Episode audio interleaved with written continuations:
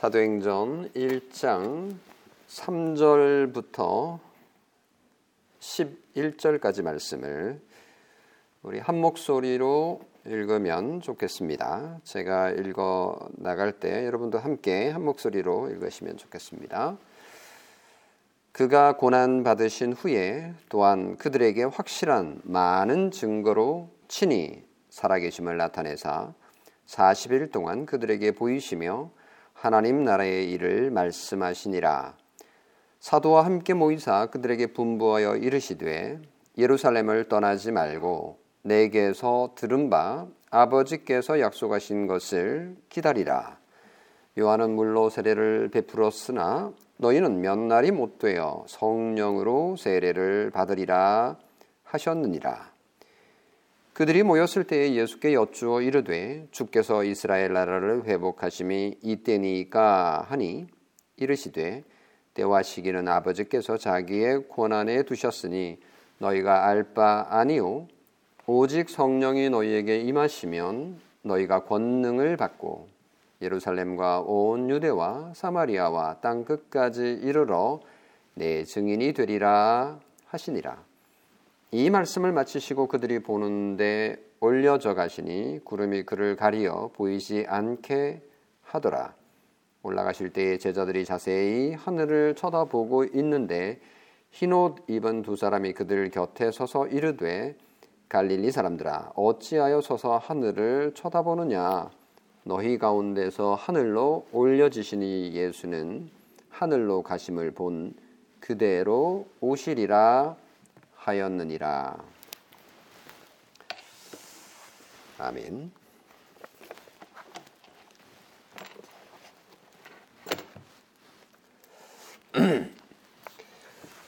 우리는 지난 사도행전 첫 설교에서 사도행전이라는 이름의 의미, 그리고 수신자, 저자, 그리고 사도행전의 장르, 그리고 대략적인 내용에 대해서 살펴보았습니다.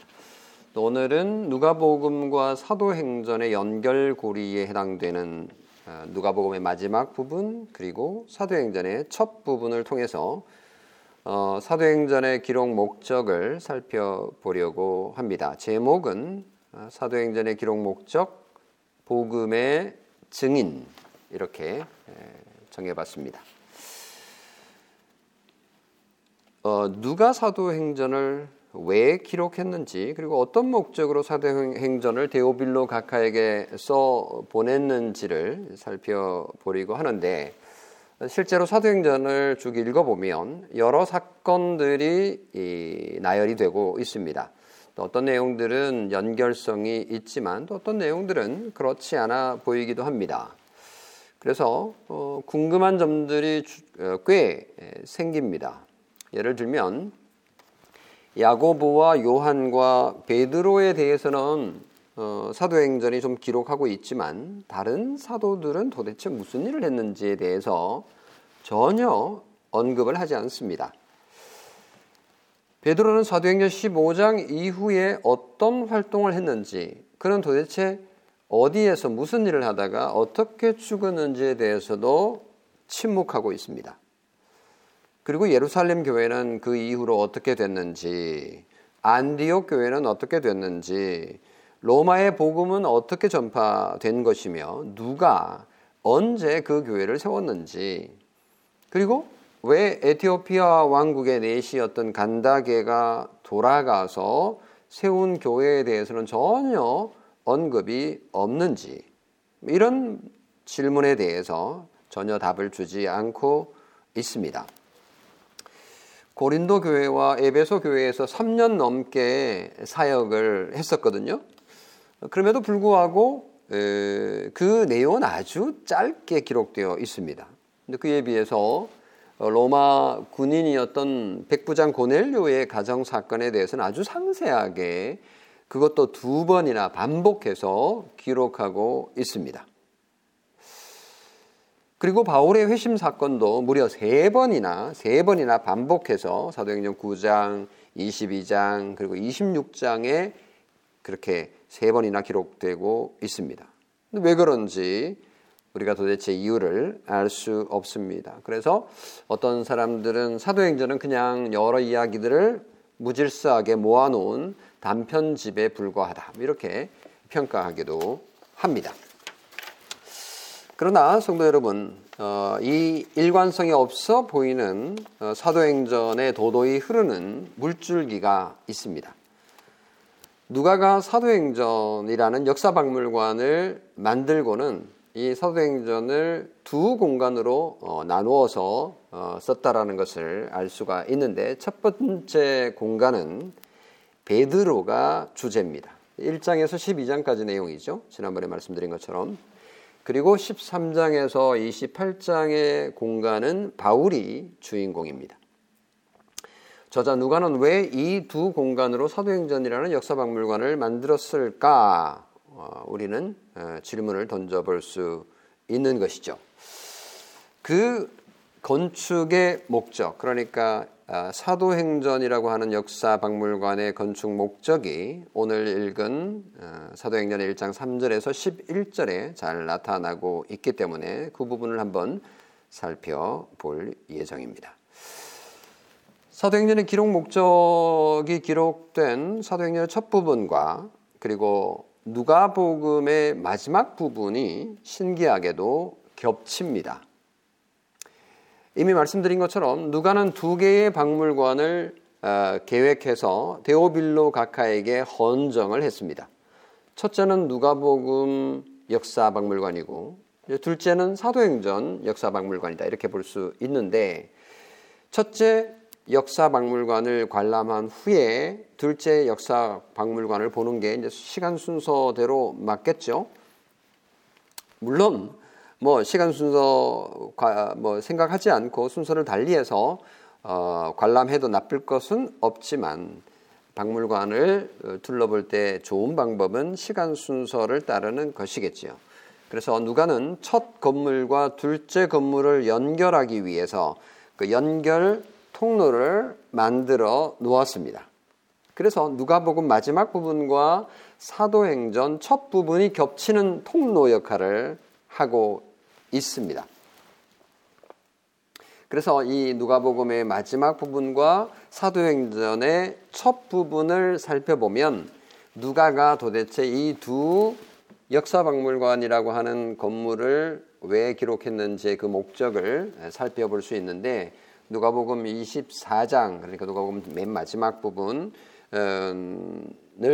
살펴보면 거기에 보면 예수께서 오셔서 행한 그 모든 일은 구약 성경의 예언의 성취이다.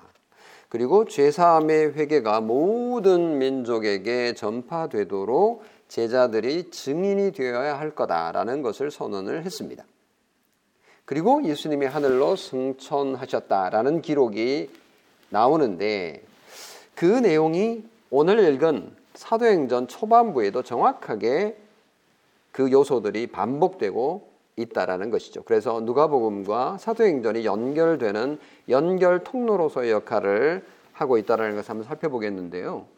여러분이 가지고 계신 성경 누가복음 이십사 장 어, 한번 펼쳐보시면 도움이 될 것 같습니다. 누가복음 이십사 장 사십이 절에서 사십오 절 말씀을 한번 읽어보면, 또 이르시되 내가 너희와 함께 있을 때에 너희에게 말한 바 곧 모세의 율법과 선지자의 글과 시편의 날을 가리켜 기록된 모든 것이 이루어져야 하리라 한 말이 이것이라 하시고, 이에 그들의 마음을 열어 성경을 깨닫게 하시고. 이 말씀은 사도행전 일 장 삼 절 말씀과 일치합니다.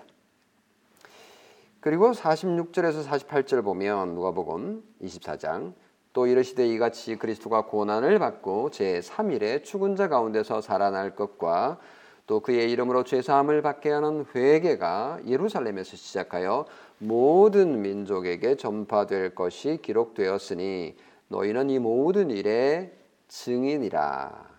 이 말씀은 사도행전 일 장 팔 절과 일치합니다.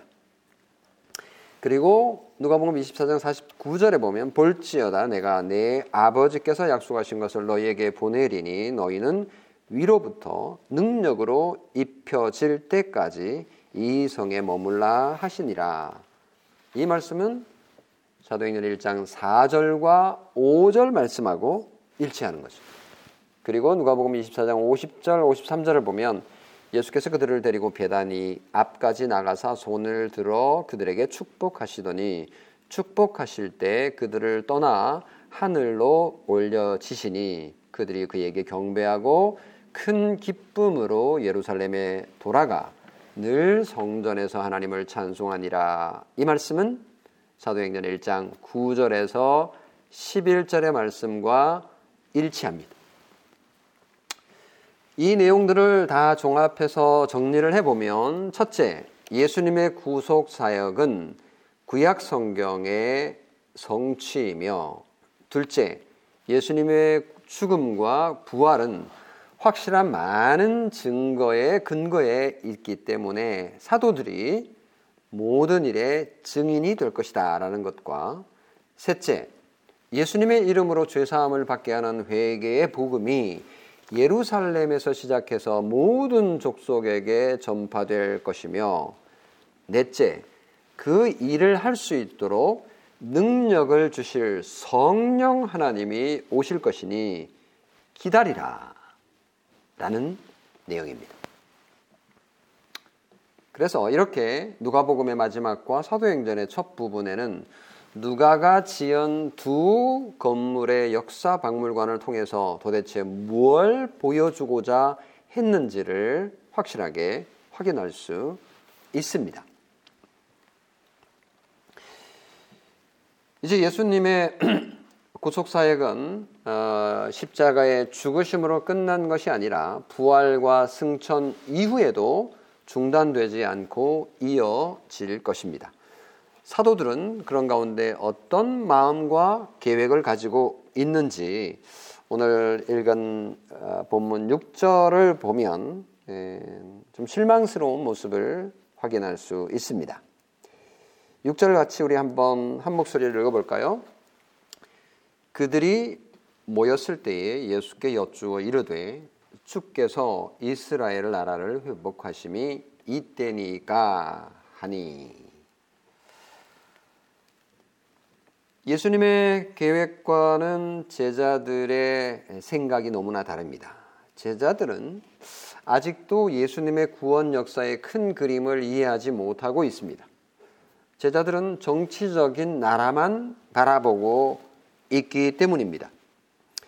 예수님이 하늘로 가지 않고 땅에 살면서 이스라엘 나라를 회복시켜 주실 것이다 라는 그런 기대와 소망이 있었던 것이죠.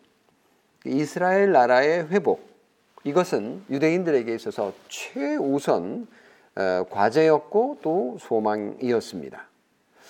그래서 정치적으로 이 문제가 해결되지 않으면 어, 뭐 뾰족한 에, 길이 없었기 때문에 그들은 당연히 그렇게 생각을 했을 법합니다. 그래서 어, 정치 상황, 국제 상황은 어, 그런 면에서 매우 중요합니다. 뭐 그것을 모르는 사람은 없겠죠. 어, 국가가 있어야 어, 교회가 있다라는 말이 무슨 말인지 그들도 알고 오늘 우리도 잘 알고 있습니다. 국가가 없으면 뭐 교회도 존재하기가 어렵겠죠. 그래서 로마 제국의 군대를 몰아내고 빼앗긴 민족 주권을 회복시킬 군사적인 그리고 정치적인 왕국의 회복을 그들은 기대하고 있었던 것입니다. 오늘 우리에게도 이런 제자들의 모습이 있지 않을까요? 정치적 보수주의자들은 보수가 정권을 잡으면 안심이 되고 진보가 나서면 나라가 망할 것이라고 불안해하죠. 정치 이데올로기가 하나님 나라보다 신앙보다 더 우위에 있는 모습입니다. 반대도 마찬가지이죠. 진보주의자들은 진보가 정권을 잡으면 모든 게 잘 될 것이다 라고 확신합니다. 보수가 등극하면 큰일 났다 이렇게 생각하기 쉽습니다. 성도 여러분, 하나님이 세우려는 나라는 정치, 경제, 사회, 문화적 정의와 공의를 배제하는 것이 아니지만 그렇다고 해서 그것이 핵심이고 우선은 아닙니다.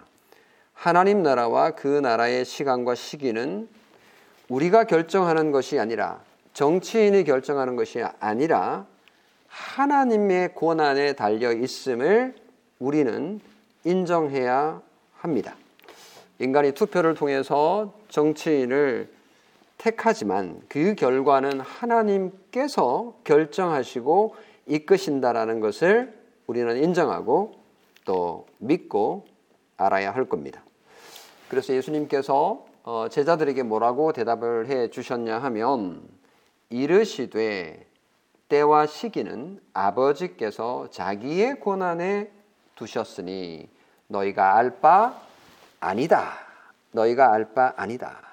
아주 그냥 콕 집어서 대답을 해 주셨습니다. 이 대답을 보면 뭐 제자들이 관심했던 그 정치적인 해방, 그것이 잘못됐다, 뭐 이렇게 타박을 주지는 않으셨습니다. 그 그런 기대를 할 수 있다, 아, 그런 정도는 인정해 주셨다라는 것을 볼 수 있습니다. 아, 정치, 경제, 사회, 문화적 관심을 가질 수 있는데 그것은 아, 그 담당자들이 가져야 하겠지만, 그러나 너희들의 역할은 그것이 아니다라고 분명하게 말해줬고, 또 그 결과도 하나님께서 인도해 주시고 다스리고 계시니 기다려라. 너희들이 생각하는 그런 방식 아니다. 너희들이 생각하는 그런 때가 아니니 인내하면서 기다려라 라고 말씀하신 것과 같습니다. 그러면 예수님께서 정말 제자들에게 정말 중요한 일, 그들이 맡아서 해야 될 일이 무엇인지를 그들에게 팔 절에 말씀해 주고 있는데, 팔 절 한번 읽어볼까요? 시작. 오직 성령이 너희에게 임하시면 너희가 권능을 받고 예루살렘과 온 유대와 사마리아와 땅 끝까지 이르러 내 증인이 되리라. 이 말씀이 이번 주 암송 구절입니다. 이건 하도 많이 들어왔기 때문에 뭐 입에 익어 있을 텐데요, 이 말씀 암송 열심히 하면 좋겠습니다.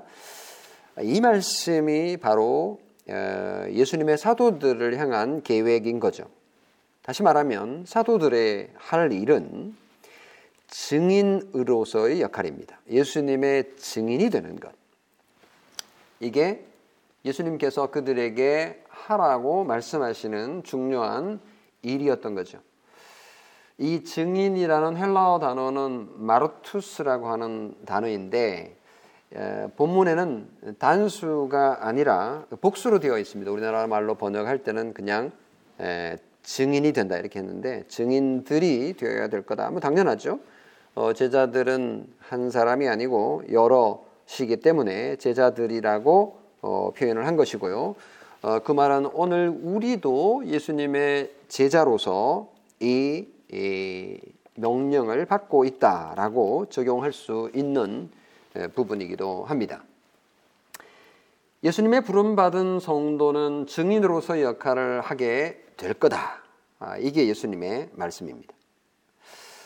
증인에게는 또 더군다나 이 증인의 역할을 하기 위해서 능력과 기적을 약속받고 있습니다만은, 그래서 어, 예수님의 복음을 전하는 자들은 능력의 일꾼들이지만 때로는 무능해 보이기도 합니다. 그래서 어, 순교할 수도 있습니다. 어, 그러다 보니까 이 증인이라는 말은 나중에 어떤 단어로 바뀌냐 하면, 이 증인이라는 단어, 마르투스라는 단어에서 마터라고 하는 영어 단어가 등장하게 되는데, 이 마터라고 하는 엠 에이 알 티 와이 알이라고 하는 단어는 순교자라는 단어로 변했습니다. 그래서 증인이라는 단어가 나중에는 순교자라는 단어로 바뀔 만큼 증인으로서의 역할은 늘 승리주의적으로 능력 있게 증언할 수 있는 것뿐만 아니라 또 약해 보이는 모습으로 나타날 수도 있다. 그래서 어, 증언자가 증인이 이 박해를 받고 죽을 수도 있다라는 것을 역사가 교회 역사가 보여주고 있습니다. 그래서 어, 증인의 삶에는 증인이 걸어가는 길에는 고난도 따른다라는 것을 다시 말하면 세상의 핍박도 각오해야 한다라는 것을 어, 보여줍니다. 누가는 예수님의 승천 모습을, 모습을 좀 비교적 상세하게 기록을 합니다. 제자들은 예수님의 승천을 직접 눈으로 이제 봅니다. 흰 옷 입은 두 사람, 그 천사들이 그들에게 이렇게 말하죠. 갈릴리 사람들아, 어찌하여 서서 하늘을 쳐다보느냐? 너희 가운데서 하늘로 올려지신 이 예수는 하늘로 가심을 본 그대로 오시리라. 이 말씀, 이 말씀과 관련해서 우리는 요한계시록을 이제 배우기 시작을 했습니다. 요한계시록의 말세에 나타날 일들, 예수님께서 다시 오시기 전에 어떤 일들이 일어날 것인가에 대한 장래일, 곧 나타날 일에 대해서 우리가 이제 배우게 되는데 이 말씀 때문이죠. 그래서 예수님께서 오시기 전에 어떤 일들이 일어나게 될 것인가. 어, 이 말씀을 보면요, 어, 제자들이 정치꾼처럼 정치적 해방을 위해서 열심히 뛰어야 되는 그런 정치꾼이 되어서도 안 되지만 하늘만 쳐다보면서 사는 무위도식자, 게으름뱅이가 되어서도 안 된다. 다시 말하면 제자들이 하늘만 쳐다보면서 예수님께서 곧 오신다고 했으니까 예수님 오실 날을 고대하며 찬송만 하면서 하늘만 쳐다보고 있어서는 안 된다 라는 뜻입니다. 그래서 어, 정치꾼이 되어서도 안 되고 또 무의도식자, 아무것도 하지 않고 하늘만 쳐다봐서도 안 된다. 너희는 돌아가서 약속하신 바 어, 너희에게 명령한 것을 하기 위해서 기다려야 된다. 이게 이제 에, 사도행전을 통해서 우리에게 특히 사도들에게 먼저 말씀하신 의도인 것입니다. 사도행전의 첫 부분을 보면은 음, 그 제자라는 단어도 나오지만 사도라는 단어도 등장합니다. 이렇게 막 섞여 있어요.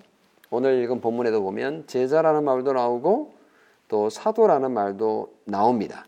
이게 이제 과도이기인 거죠. 사도로 제자들이 사도로 넘어가기 전에 나타나는 현상입니다. 오늘 본문을 읽어보면 사도라는 말도 나오고 제자, 제자라는 말도 나옵니다. 어, 제자는 배우어, 배우는 자죠. 제자. 제자는 배우는 자를 제자라고 어, 부릅니다. 근데 사도는 일하는 자입니다. 사도는 보냄을 받은 자이거든요. 임무를 주어서 어, 보냄을 받은 자인 거죠. 그래서 이제 제자들은 그동안 삼 년 동안 배우기만 했지만 이제 일하는 자로, 하늘만 쳐다볼 것이 아니라 땅에서 일하는 자로 사역해야 된다. 임무를 맡은 자이다. 사명을 맡은 자이다. 라는 것을 볼 수가 있습니다. 그래서 사도들이 활동할 것은 예수님을 따라 하늘로 올라가는 것이 아니라 이 땅인 것이죠. 사도들은 하늘로 가신 예수님을 다시 오실 것을 바라보며 하늘만 쳐다볼 것이 아니라 땅에서 인내하며 그분의 명령을 수행해야 할 임무를 가진 자들입니다. 오늘 우리도 이 세상에서 부름받은 자로서 사도처럼 해야 할 일이 있을 겁니다. 복음을 듣고 믿고 알고 기뻐하며 증인으로서 전하는 것, 이 역할이 우리에게 주어져 있습니다. 우리가 언젠가 죽게 되겠지만 주님께서 오라 하시기 전까지는 우리가 해야 될 증인으로서의 역할이 있습니다. 예수님이 하늘로 가시면 사도들은 이제 증인으로서의 역할을 해야 되는데 사도들은 예수 그리스도께서 약속된 메시아이고 구원자인데 유대인들에 의해서 십자가에 죽었고 하나님이 그분을 무덤에서 깨워 부활시키고서 하늘로 데려가신 후 온 세상을 다스리는 전권을 주어서 온 우주의 왕으로 세웠음을 제자들은 크게 증언해야 했던 겁니다. 사도들은 예수 그리스도께서 유대인뿐만 아니라 이방인들에게도 구원자임을 증언해야 합니다. 증인으로서 증언하는 일은 이 만만치 않은 일인데 인간 스스로 자신의 힘과 능력으로 감당하기는 어렵습니다. 핍박과 고난을 어떻게 다 이겨낼 수 있겠습니까? 하지만 염려하지 마십시오. 예수님은 제자들을 홀로 내버려 두지 않으실 것이기 때문입니다. 그래서 예수님께서는 보혜사를 약속하셨습니다. 오직 성령이 너희에게 임하시면 너희가 권능을 받고 예루살렘과 온 유대와 사마리아와 땅 끝까지 이르러 내 무엇이 되리라? 내 증인이 되리라. 이렇게 말씀하셨는데 이 말씀은 명령이 아닙니다. 내 증인이 되어라 라는 명령형이 아닙니다. 그렇게 될 것이다는 예언입니다. 그렇게 될 것이다. 어, 성령님이 오시면은 그런 일이 일어나게 될 것이다. 성령님이 우리 마음 속에 계시면 자연스럽게 그런 일이 일어나게 될 것이다 라는 건데, 정말 사도행전을 쭉 읽어보면 어, 성령님께서 오셔서 정말 사도들이 그런 일들을 하고 있음을 봅니다. 어, 사도행전 구 장 십오 절에 보면 주께서 이르시되 가라 이 사람은 내 이름을 이방인과 임금들과 이스라엘 자손들에게 전하기 위하여 택한 나의 그릇이라. 하늘에서 예수님이 성령님을 통하여 진두지휘하고 계신 거죠. 예수님께서 예수님께서 하늘에서 지금 다 통치하고 계시는 겁니다. 사도들은 예수님에 대해 위임령을 실천하게 될 거다. 성령님의 능력으로. 사도들이 증언하고 가르칠 때 이적과 기적도 있을 겁니다. 뭐 정말 예수님보다 더 큰 이적들도 어, 일으키게 될 것이다 라고 말씀하신 것처럼 정말 사도들이 복음을 전할 때 놀라운 일들이 일어났습니다. 그것은 복음을 전하는데 에, 권위를 어, 주기 위함이었습니다. 그래서 어, 사도행전 십사 장 삼 절에 보면 두 사도가 오래 있어 주를 힘입어 담대히 말씀을 전하니 주께서 그들의 손으로 표적과 기사를 행하게 하여, 뭐 정말 기적이 많이 일어난 거죠. 자기 은혜의 말씀을 증언하시니. 그래서 사도행전을 쭉 읽어보면요 정말 어, 놀라운 기적들의 역사들이 일어나고 있습니다. 그런데 다른 한편 기적과 놀라운 이적도 일어나지만 또 약한 사도들의 모습도 보입니다. 예를 들면 어, 베드로가 놀라운 기적도 행하지만 선해드린 공의에 붙잡히기도 합니다. 그냥 나약한 인간입니다. 그래서 매도 맞습니다. 어, 이거 매 안 맞으면 좋겠는데 어, 막 이렇게 때려도 상처가 갑자기 확 이렇게 났고 이러면 멋있겠는데 그런 일이 또 일어나지 않아요. 어, 잡으면 잡히고 옥에 쳐넣으면 막 옥에 그냥 나가 떨어져서 뭐 예, 다치고 또 갇혀 있습니다. 바울도 수년 동안 붙잡혀서 고난을 받아야 했습니다. 그런데 그것조차도 예수님을 증언하기 위해서 활용되고 있다는 사실을 우리는 기억해야 할 겁니다. 사도행전 이십삼 장에 보면 그날 밤에 주께서 바울 곁에 서서 이르시되 담대하라 네가 예루살렘에서 나의 일을 증언한 것 같이 땡땡에서도 증언하여야 하리라. 어디에서요? 예루살렘에서도 증언한 것 같이 어디에서도?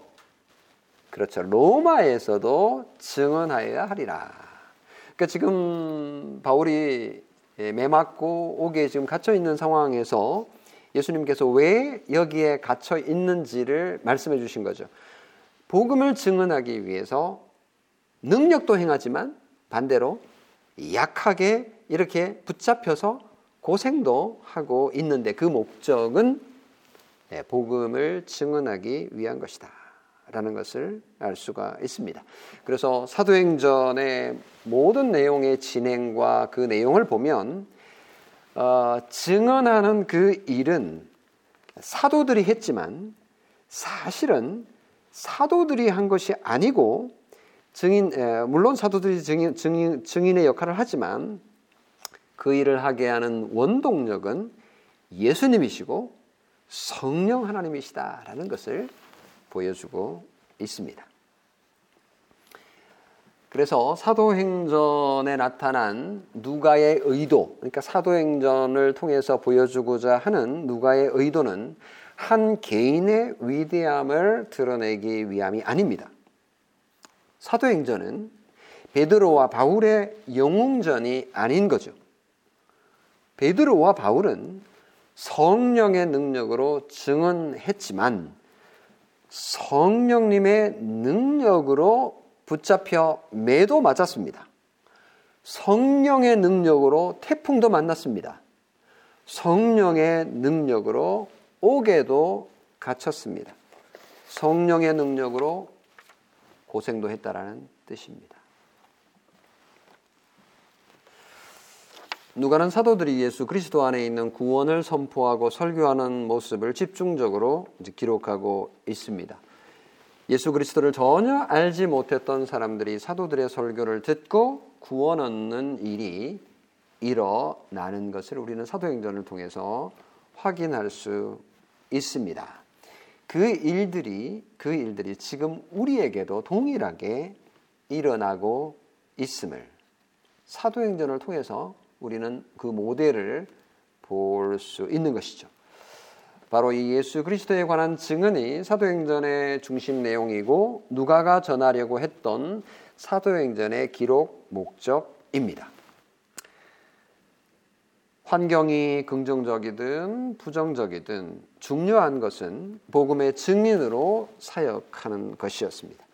이 사도들의 증언으로 교회가 든든히 세워지고 하나님이 얼마든지 부르는 백성이 구원을 받는 모습을 보면서 오늘 이 시대에도 그런 일들이 우리 가운데 우리를 통하여 얼마든지 일어날 수 있음을 확인할 수 있습니다. 정말 사도들을 통해서 사도들의 증언을 통해서 오늘 우리에게까지 이 복음이 전해졌으니 얼마나 감사합니까? 우리는 사도들에게 감사해야 되겠습니다. 성도 여러분, 그런 복음의 증언을 통해서 우리가 예수 그리스도의 복음을 알게 되고 하나님 나라의 시민이 될 수 있었음을 사도들에게 감사하고 더 나아가 사도들을 보내주신 하나님 그리고 예수 그리스도 또 성령 하나님께도 감사와 찬송을 올려드리지 않을 수 없습니다. 사도들이 죽음을 무릅쓰고 우리에게 복음을 전해준 것은 오늘 우리가 어떻게 또 살아야 될지를 보여주는 좋은 모델이 될 수도 있습니다. 지금도 수많은 사람들이 예수 그리스도를 알지 못하고 구원의 길을 몰라서 사망의 음침한 길을 다니고 있습니다. 우리는 그들에게 진리의 말씀을 증언할 수 있는 역할을 잘 감당할 수 있기를 바랍니다. 성도 여러분, 사도행전에 나타난 이 복음의 증언 참 귀한 건데 이것조차도 사실은 사도들이 계획해서 진행한 것이 아니라는 것도 우리가 하나 알아야 되는데요. 사도들이, 사도들이 정말 열정적이고 또 노력해서 한 것이다 이렇게 보기 쉽지만 사실은 사도들도 보이지 않는 하나님의 손길에 이끌려 다녔다는 것을 우리가 잘 확인할 수 있는데요. 뭐 예를 들면 사도들은 동방으로 가서 동쪽으로 가서 복음을 전하고 싶었습니다. 만약에 사도들의 계획대로 갔다면 대한민국의 복음이 훨씬 더 빨리 전해졌을 수 있겠죠. 어, 그런데 성령 하나님은 그들의 복음의 전파의 방향을 서방으로 틀었습니다. 어, 마게도냐에서 한 사람이 건너와 우리를 도우라 라고 하는 환상을 보고서는 자기들의 계획을 포기하고 어, 서쪽을 향해서 나아갔습니다. 스데반의 순교는 예루살렘에 모여있던 그리스도인들로 하여금 유대와 사마리아와 모든 땅으로 흩어지는 계기가 되기도 했습니다. 스데반이 죽으면 복음이 짜부라들고 더 위축될 줄 알았는데 오히려 그것이 선교에 더 적극적으로 활용되고 있었다라는 것을 볼 때 하나님의 계획과 뜻이 우리의 생각과는 너무나 다르고 또 어, 그 섭리는 놀랍다라고 말할 수밖에 없습니다. 그래서 예수 그리스도를 증언하는 이 일은 우리의 계획이 아니라 하나님의 계획에 의해서 이루어진 것이고 그것을 사도들을 통해서 이루셨다라고 하는 점을 우리는 잊지 말아야 될 것입니다. 성령 하나님께서 보이지 않는 가운데 세세하게 인도하시는 그 인도하심이 오늘 우리에게도 있음을 믿고 하나님께서 우리에게 복음의 증언을 위하여 어떤 역할을 맡기셨는지를 묵상하고 생각하는 기회가 되면 좋겠습니다. 오직 성령이 너희에게 임하시면 너희가 권능을 받고 라고 했던 것처럼 사도들은 예루살렘에서 기다려야 했습니다. 왜냐하면 그 일은 인간이 할 수 있는 일이 아니기 때문에 또 인간이 계획할 수 있는 것도 아니기 때문에 또 인간이 할 수 있는 능력도 없기 때문입니다. 기다리라는 것은 수동, 수동성 그리고 피동성을 말하고 있는 것입니다. 사도행전은 바로 예수 그리스도께서 하늘에서 성령님을 통하여서 땅에서 이루어질 구속사역을 그의 종들을 통해서 이루시는 것을 잘 보여줍니다.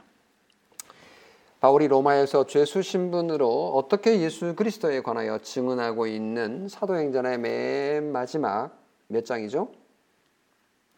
예, 이십팔 장의 말씀 그것도 맨 마지막 삼십 절에서 삼십일 절 말씀을 읽어보면 어, 정말 성령의 능력이 아니고는 어, 일어날 수 없는 일을 어, 사도 바울이 하고 있음을 볼 수 있습니다. 어, 거기 읽어보면 바울이 온 이태를 이태는 이 년 동안을 자기 셋집에 머물면서 바울의 참 상황이 그렇습니다. 바울이 열심히 일했는데 아직도 셋방에 살고 있어요. 셋집에 머물면서 어, 자기에게 오는 사람을 다 영접하고 그 셋집에 살고 있다라는 것은 이제 경제적으로 어, 경제적으로 부유하지 않을 뿐만 아니라 지금 예, 바울은 가택연금 상태입니다. 감옥에 갇히지는 않았지만 어, 감옥에 갇히는 자들은 이제 중범죄를 지은 사람들이나 그렇게 되는 거고 바울은 정치적인 또는 종교적인 명목으로 지금 고소된 상태이기 때문에 셋집에 살 수 있었던 것입니다. 그래서 자기에게 찾아오는 사람을 다 영접하고 하나님 나라를 전파하며 주 예수 그리스도에 관한 모든 것을 담대하게 거침없이 가르치더라라고 말하고 있습니다. 복음의 증인 역할을 하고 있는 거죠.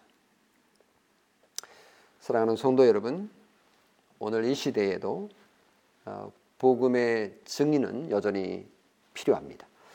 우리 다우리 교회 가운데에도 이런 복음의 증인 역할을 하는 목사가 우리 가운데 나오면 좋겠습니다. 우리의 자녀들 가운데 복음 전하는 자가 나오면 좋겠습니다. 선교사도 나오면 좋겠습니다.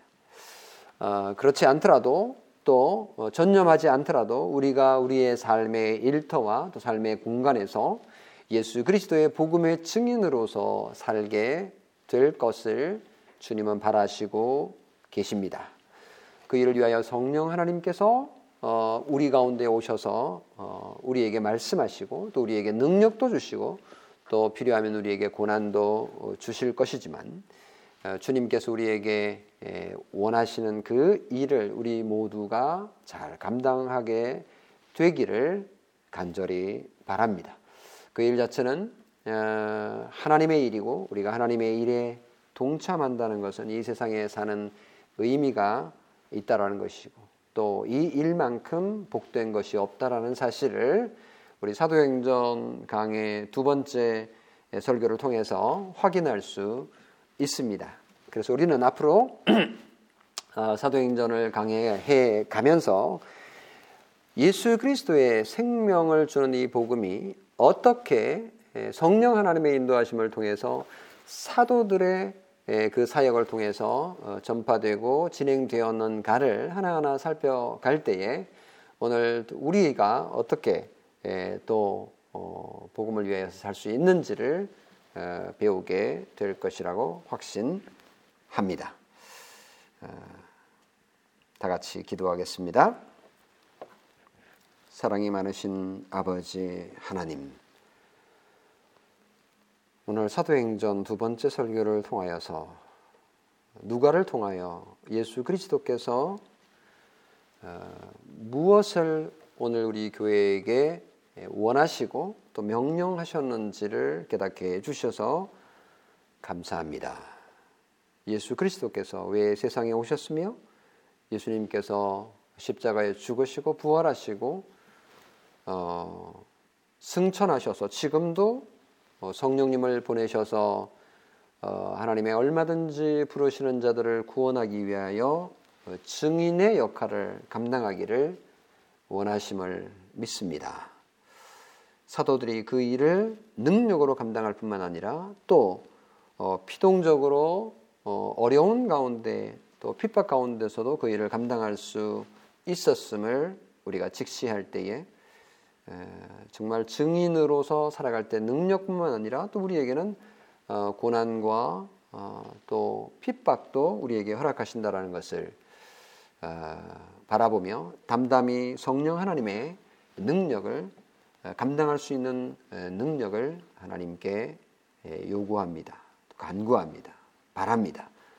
하나님, 코로나 시대로 인하여서 많은 것들이 어려운 이 시대에 주님의 복음을 만방에 잘 또 우리 주변에 전할 수 있는 증인으로서의 역할을 할 수 있는 기회를 우리에게 주실 것을 간절히 바랍니다. 그래서 우리 다우리교회 또 다우리교회 성도들이 주님의 복음을 증언하는 그 일들을 감당할 수 있도록 은혜를 베풀어 주시옵소서.